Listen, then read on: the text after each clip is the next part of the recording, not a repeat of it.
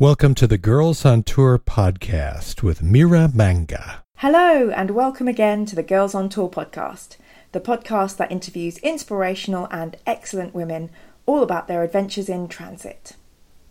So, after forgiving me for a historical act of inadvertent arson, guitar goddess Charlie Stone settles down for a chat all about touring. Luckily, as you'll hear, she's been in about a million bands so she's got some great advice and distilled wisdom from her many experiences on the road. I caught up with her at the BBC and we began with a quick stroll down memory lane. I think that we first met at the garage, the venue. We did, Mira. Yeah. And I was probably in a spangly gold dress and you were being a guitar goddess with the band Salad. That's right, and you were with Disco Pistol, who were supporting us were quite overexcited that day, I, I recall. It was a long time ago. I'm sure we were well behaved. No, I don't think you were. really?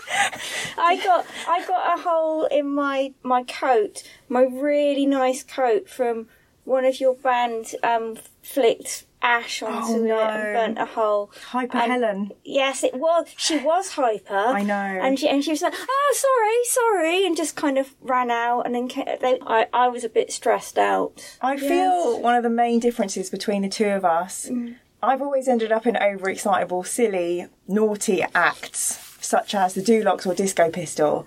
And all the bands you've ever been in have been like amazingly cool. There's light and shade in there, but you've been in a lot of cool bands. They've all been amazingly cool, but a lot of them have also been quite silly. I mean, I would suggest that bands such as the New Royal Family um, don't have a entirely serious premise. Yeah, okay. I will take that one. Shall we do the whole list? Could you do the whole list of all the bands you've ever been in? There's no way I could do a list. I could try. I could try. Okay. Okay. First band, Men Should Wear Mascara, Frantic Spiders, Toxic Shock Syndrome, Xanthi. I did some gigs with Linus. I did some as backing vocalist with Snow Pony. I played with Salad, with Gay Dad. Um, I played quite a lot of gigs with Fosca. Um, the New Royal Family, Spy 51, There was that band with about a million women in it. the Deptford Beach Babes. Um, oh yeah, there was 100 girls. 100 girls. Yeah, 100 Were girls. you a night nurse as well? Oh yeah, it was a night nurse Yeah. briefly. Who are you in now at the moment? at the moment, I'm in Keith Top of the Pops and his minor UK indie celebrity all star backing band.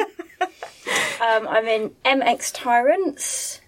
I'm in The Nuns, spelt Ye Nuns, but you know that is a typographical Mm-hmm. Oh. thing. Yes, I didn't know that. Well, it's the ancient English letter thorn, which was used in place of th. Ah, Okay. Um, then there is um, Joanne Joanne. There's uh, the Fallen Women.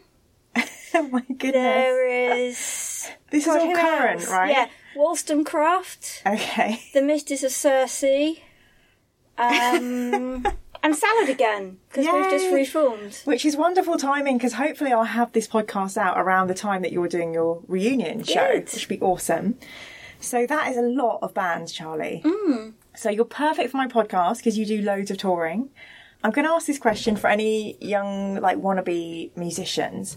What made you start playing the guitar and going down that route? Well, Mira, as a, as a young child, as a young confused teenager, as many of us were, I wanted to be in a band because I was basically terrified of real life, and mm. I'd kind of I'd grown up with I'd been, I'd been watching the kids from Fame when I was like a child and thinking I want to do that, I want to do that, but I'm not a stage school type, you know. I was quite introverted. I'd go and sort of hide in my room. So I decided when I discovered like Duran Duran, I was like, that's the ideal thing because you can create your own world, you, your own world, you know. You can create, you can do this thing that's like art and music and performance, and just kind of create your own world and escape into it. Yeah. And um, I wanted to be like Nick Rhodes, so I wanted to get a synthesizer, but couldn't afford a synthesizer. So I bought a Spanish guitar of a friend of mine for like 25 quid and taught myself Wow. to play guitar. And that was it basically. I just basically decided I had to be in a band and therefore I had to learn an instrument and I just taught myself. which is bonkers because you're so good at your instrument. I've done I've done well over ten thousand hours of playing my time. I've Oh yeah, like that book Malcolm Gladwell. It says that. Yeah, ten thousand hours. You're a master. yeah, yeah. You are a super awesome guitar player, and also you're a woman. So that's a big deal because as a gender, you know, we're not very represented in that field. I don't know. I think we are now. It's unusual now if I see a band that hasn't got any women in. Whereas brilliant. that was completely different. Yeah, when I was when I was starting out, then Yeah. then we were very much a novelty. And, and every my first band, and well, my first proper band when we formed Frantic Spiders. Whenever we did a gig, whenever we got reviewed, people would compare us to either Fuzzbox or the Bangles because they were the only reference points that Wow. we were, and we didn't sound anything like either of them. You know. No, but haven't we moved on now? Yeah. That's pretty awesome. Yeah. That's great. And I have to say, it's kind of like, because I know you in real life, you're quite diminutive and just chilled as a person, but then on stage, you're completely different.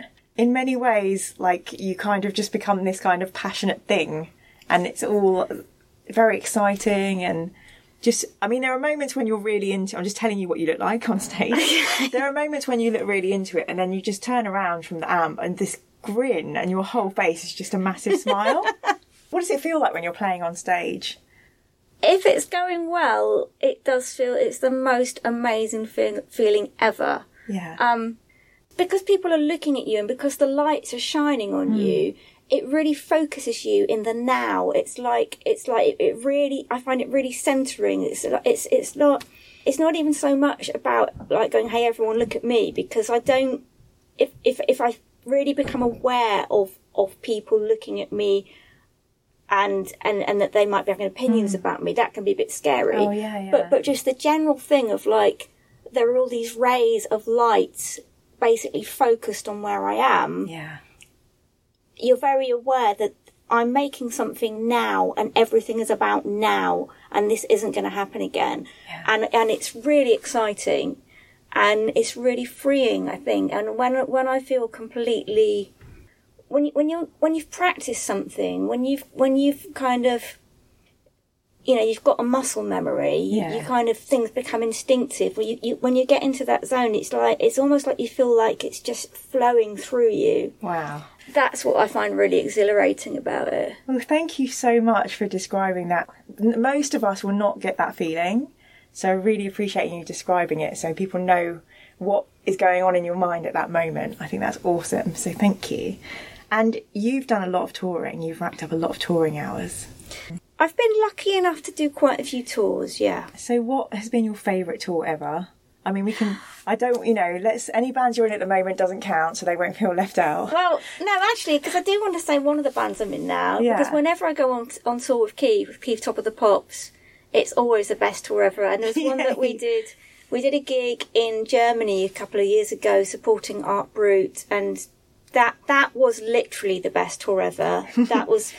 But prior to that, I'm really glad that we've reformed Salad because basically that was the last best tour that I did was I did a tour with Salad and we went round Switzerland and it can't have just been Switzerland. I think it was Switzerland and Germany Yeah. for about a week or so um, in about 1998 and we had this amazing tour bus that had been built for Sheryl Crow I think so it was really posh and it had like blue velvet walls Wow. and, and white leather seats and a really posh sound system and a very house proud driver who was like like there was a leaf on here this morning. I don't want. I don't want to see that again. And um, and we just and we were all a bit ill, but we had. It was. It was just. It's one of those tours where, although we were all a bit ill and we had kind of flu and stuff, we just had the most fun. There's a real camaraderie, you know. Yeah. But also, actually, talking about camaraderie, I forgot to mention another another band or person that I've played with quite a lot is Charlotte Hatherley. Oh yes, Chatterley. Yeah, and um, I did a few tours, well, a couple of tours, three to be precise, tours with her, with her and Jen Macro. Um, we did like a, a sort of three-piece acoustic kind of thing, and we had an amazing tour as well, going again around going around Germany. Germany's the best place to tour generally. And That- for you, what makes a tour fun or enjoyable or the best? What kind of elements? It, well, it's it's the people, isn't it? It's the people that you're with. Yeah. I mean, I've done some tours where I've played really big venues, And on paper, it should have been the most exciting time, but hmm. it did have its its moments. But it's it's when you're actually doing that, and you're doing it with your best friends, and you look around every day in the bus, and you think, I love these people more than anyone else in the world, and we get to do this together. Oh, and for and for that period of time that you're together, they do feel like the most important people in the world. There was this one time, okay, when when I was on tour with Charlotte and Jem, and um, we had a tour manager um, driver called Stella, and there was so there was four of us, and we'd Yeah. been travelling around Germany, and it was it was winter, and I think it was snowing, and we got out of the van one night into this weird motel that was in the middle of nowhere. It felt like, and there was there was this really creepy, massive Father Christmas in the in in the hallway, and and a weird sort of proprietor who who was very suspicious of us and it, it all felt a little bit surreal but i remember watching them carrying the stuff through and there was no one else around and just had this real feeling like these are the, these are the most important people in the world right now like for me you Yeah. know and it was just that feeling of of complete like I'm at the centre of the world that I want to be in right now. You know, it's just so it is, does Yeah. feel like a bubble. It's like you, I'm, I'm here in this thing Yeah. that won't last for more than a couple of weeks, Hmm. and I'm not sad about that. But while it's happening, it's very precious. To see what us normal people are missing out on by not being in bands and going on tours and things. I would hardly call you normal, Mira. Thank you, I'll take it. um, so let me take you from that really blissful experience to some toilet somewhere in the world and you're just looking at your guitar case thinking, I'm going to leave or walk out. Have you had any real horrible... This is a dreadful question. It's so negative, but people want to hear about the downsides as well. I'll tell you what. Generally, quite often when I tour these days, before doing the show, I will feel like that. Really? Yeah, not like I want to walk out. It's all, but I will. You, if, when you've been driving all day and then you Yeah. and you're a bit to- cold and tired and grouchy, and then you get to this venue and and it, and it kind of smells of bleach or something, and it's and it's kind of all. It hasn't got that vibe of having people in it yet, and then you've got to go through all the process of sound checking, and it's it all feels a little bit hard. And I just sometimes just get into these places and think, why do I still do this? why do I do it? It's like this isn't this isn't glamorous. This is really, um, because you know ven- venues in in the afternoon before anyone's there can be quite depressing, especially in the winter.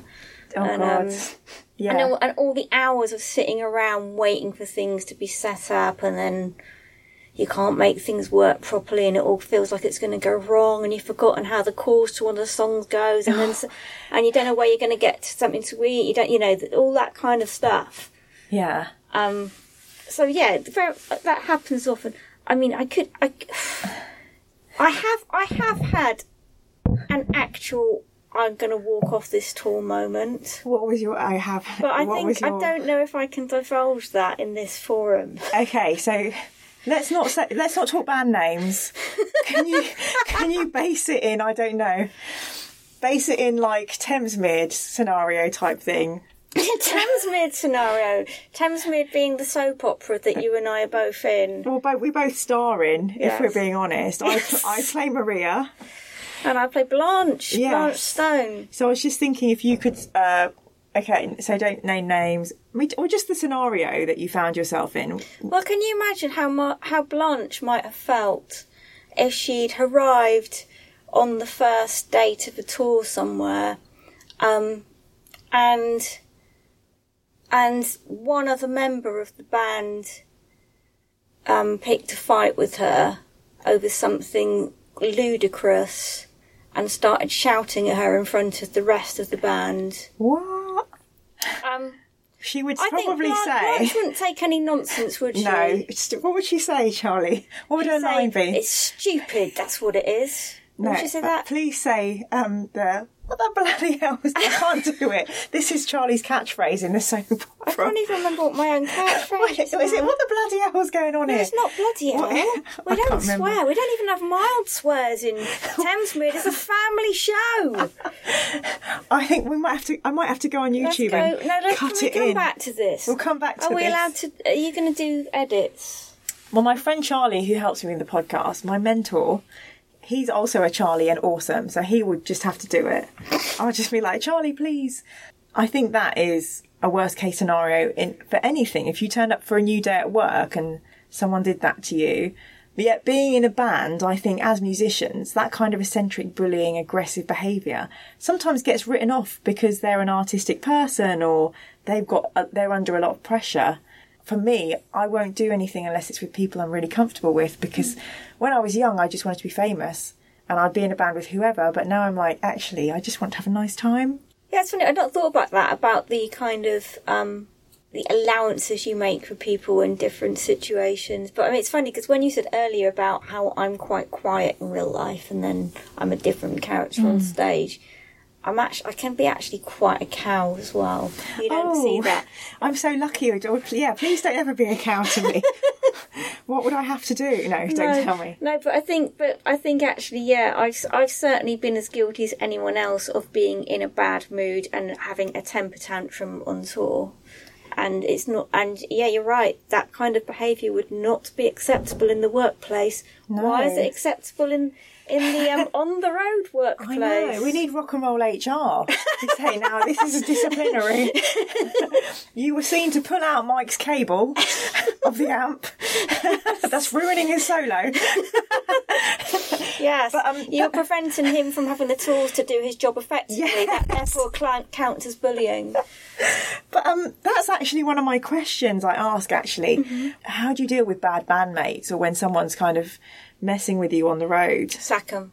Just get rid. Two warnings, a letter, and you're out. Yeah, I don't know. I mean, I've, I've, don't, I've, I've not had to deal with that for many years. Oh, I'm glad. I've only been in bands with people that I am already friends with. Yeah. So, um, I mean, I know you said Sackham is like kind of for humour, but for me, if I'm in a situation where someone's going to like distress me, if I, if they're not going to go, I should just go. Maybe. Yeah, totally. Yeah, if I if I was in a band now and I, and there was I was having that situation with someone, I would I would just leave. Yeah. Unless I really wanted to do the band, and then I'd make sure they left. But also, you have got five, maybe having five or six fallback bands. Yeah. Is good advice. Well, thank you for that. But that's um, not why I'm not in five or six bands. They're not, they're not fallbacks. In case other bands are listening. No, no, I phrased that really badly. But I guess on what I'm saying is if your one band was your be all on your everything and then you had to go, you'd be like, oh, I have to go and start something from scratch now. Hmm. But I'm sure you could do that, so not a problem.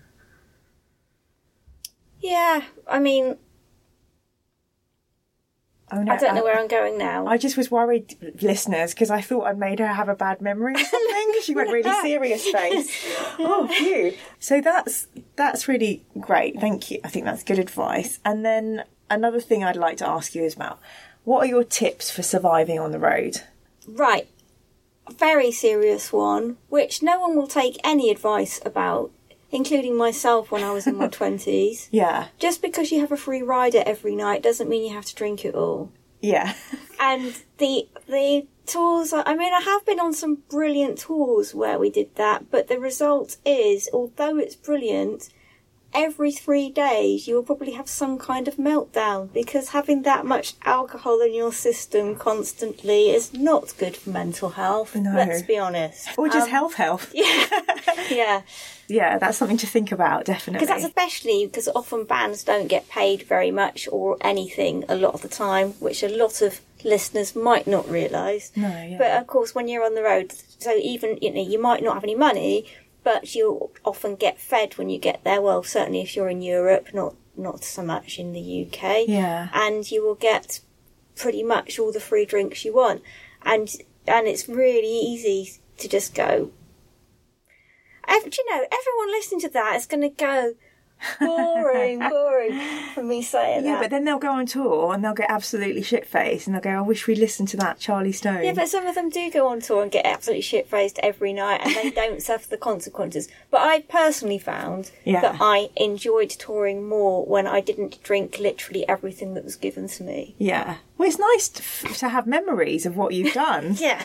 And it's really nice to know that you haven't like lost wallet, glasses, clothing, house keys, you know. So that's one tip. Yeah. I also, I mean, these are t- these aren't really tips because this is my own personal survival. But I always, when I go on tour, I go and like generally when I get to a new place, I will at some point go off for a walk on my own because you, you know you're sat with people the mm. whole day in close quarters, and I go mad if I don't get my own space. Yeah. So that's important to me. I And, think that's um, great advice. Break free because you're literally in that bubble the whole time. Yeah, and I think because inevitably people get tetchy and so on, and it really, but you you do less if you if you can actually get a little bit of headspace on your own. Yeah. You know? That's think- yeah. A, a couple of times walking's come up when I've been talking to people about traveling as a way of centering themselves again. Yeah. So yeah, I would very often, especially going on tour in Europe, and you'd be on a sleeper bus and you'd wake up in a new town. And I would most days before before doing the gig, I would just go off and just sort of follow my nose on a walk on my own hmm. around whatever town I was in. But you know, people are different because some people like to hang out with people during the day. You know, so that's not advice for everyone. I, I but Yeah. I'm just very much like, no, I'm spending all evening with you. I'm living with you this whole time.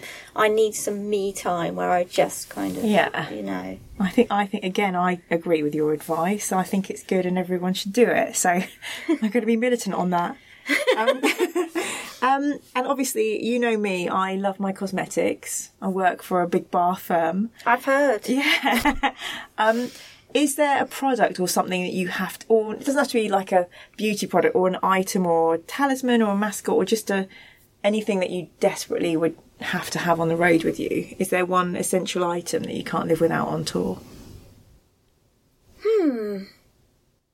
I'm not sure that there is. I mean, I don't really. I mean, I don't do makeup very much, although I do when I'm on stage. Usually, not always. I'd always have some hair wax. That's probably about it. I travel very light. Yeah. Um, I travel very light. Having said that, if I if I can, I generally bring a travel guitar, or at least arrange to always take my guitar to my hotel room because I don't like being with it. I like to know that I've got one if I want to just practice something. Okay, what's a travel guitar? Oh, it's just like a, a really small guitar, so it's it's basically just the neck, Yeah. and then a really small body. So it just kind of is. It it, it, it looks. It, it's kind of like about that long, and sort of. It's a, this isn't good for the radio. well, actually, if you send me a picture, I'll put it up when I put yeah. the podcast up because I never knew there was a travel guitar. Yeah, they're handy because they're really light. I, when I go on holiday, I often take one with me. I've often annoyed crew on tour because they all pack everything up after the gig and sometimes be like, can I have one of my guitars, please? Or I have to go, look, before you pack everything up, can you keep one of my guitars separate because I want Yeah. to take it into the hotel room? Or in recent years, when there haven't been a crew, when we've Yeah. been the crew, then I'd just annoy the driver because I'd be like, you know, you locked everything up um, in the back. I I want to take it in the front with me so that I can take it into my room. Yeah. Oh, I love that. I love the idea of you in your room with your guitar. thank you. Um, thank you so much because I think that's a really you've really given like a flavour of how it is, how it's been for you, which I love, and I appreciate that so much. And I'm gonna finish with a question. We are both obviously incredibly wise women now that know everything. Very. But is there any advice that you wish someone had given you before embarking either on your life as a musician or before you started touring? See, I don't know if this is advice that I would have wanted myself, purely because I think I kind of already knew it. Hmm. But because uh, sometimes people ask me, you know, what's your advice? What advice can you give someone who's kind of wants to do it and wants to be successful, and whatever? And I'm, I'm like, I think, I think, you know, and I've often heard people say, oh, you know, just practice really hard, hmm. and you know, if you really believe in yourself, it will happen for you, you know, whatever it is. Yeah. And I kind of think that's bollocks. I kind of think like, are you like, sorry, this is a family show, isn't it? No. I kind of think, no, but I do because it's like, it's really easy for someone who has kind of like got a record deal to be like, well, I got this because I worked hard and I believed in myself. In real Yeah. life, I know so many really talented people who've worked really, really hard and have done everything on paper that they should do and Yeah. have totally believed in themselves and they haven't had that opportunity. But Yeah. what those people do get, if you just do stuff and if you're generally decent to people and you kind of like are sort of generous with your time and, and with, you know, and, and with trying things, Yeah. stuff happens. It's like you won't necessarily. I think it. I think it's naive uh, to to just say to people, if you do this, if you really believe in yourself, you will do that. You will succeed, as in you'll make a career out of this. But if you just keep doing the thing that you love doing, stuff will happen that you never dreamed would happen. That much is true. You know, I, I find that a lot of the opportunities that I've had and the things that I've done that have been really good fun aren't things I would have planned for, but they have come just as a result of me, of me just doing what I do and being open to opportunities, basically. Yeah. Oh, thank you. I think that's a lovely ending. Some good Oh. advice again. so, um, would you come back again and do another one if I Yes. wanted you to? Yay! awesome. Well, thank you so much, listeners, and thank you so much, Charlie. Thank you. Mira. Bye. You're listening to Mira Manga and the Girls on Tour podcast. Thank you so much for that, Charlie. If you can make it to London, you can see Charlie playing with Salad on Wednesday, the 27th of September at the Lexington, the MX Tyrants at the Fiddler's Elbow on the 13th of October, and she's almost definitely playing this Sunday with Keith Top of the Pops and his minor UK indie celebrity all star backing band at the Windmill in Brixton. They'll be in the shed out the back. She is the best. I promise you. She's an awesome woman. If you ever get to meet her, make sure you meet her.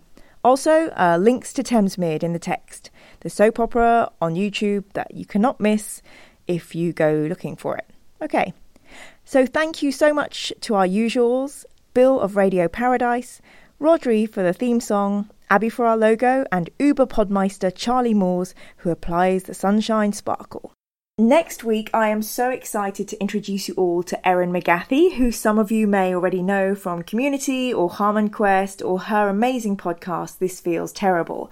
I went up to Edinburgh to see her in her one woman murder mystery, Murder Town, which was awesome. She's super talented and she uprooted her whole life from LA to come and live in Ireland, and I can't wait for you guys to meet her. So until then, happy trails, and I will see you next week. Bye.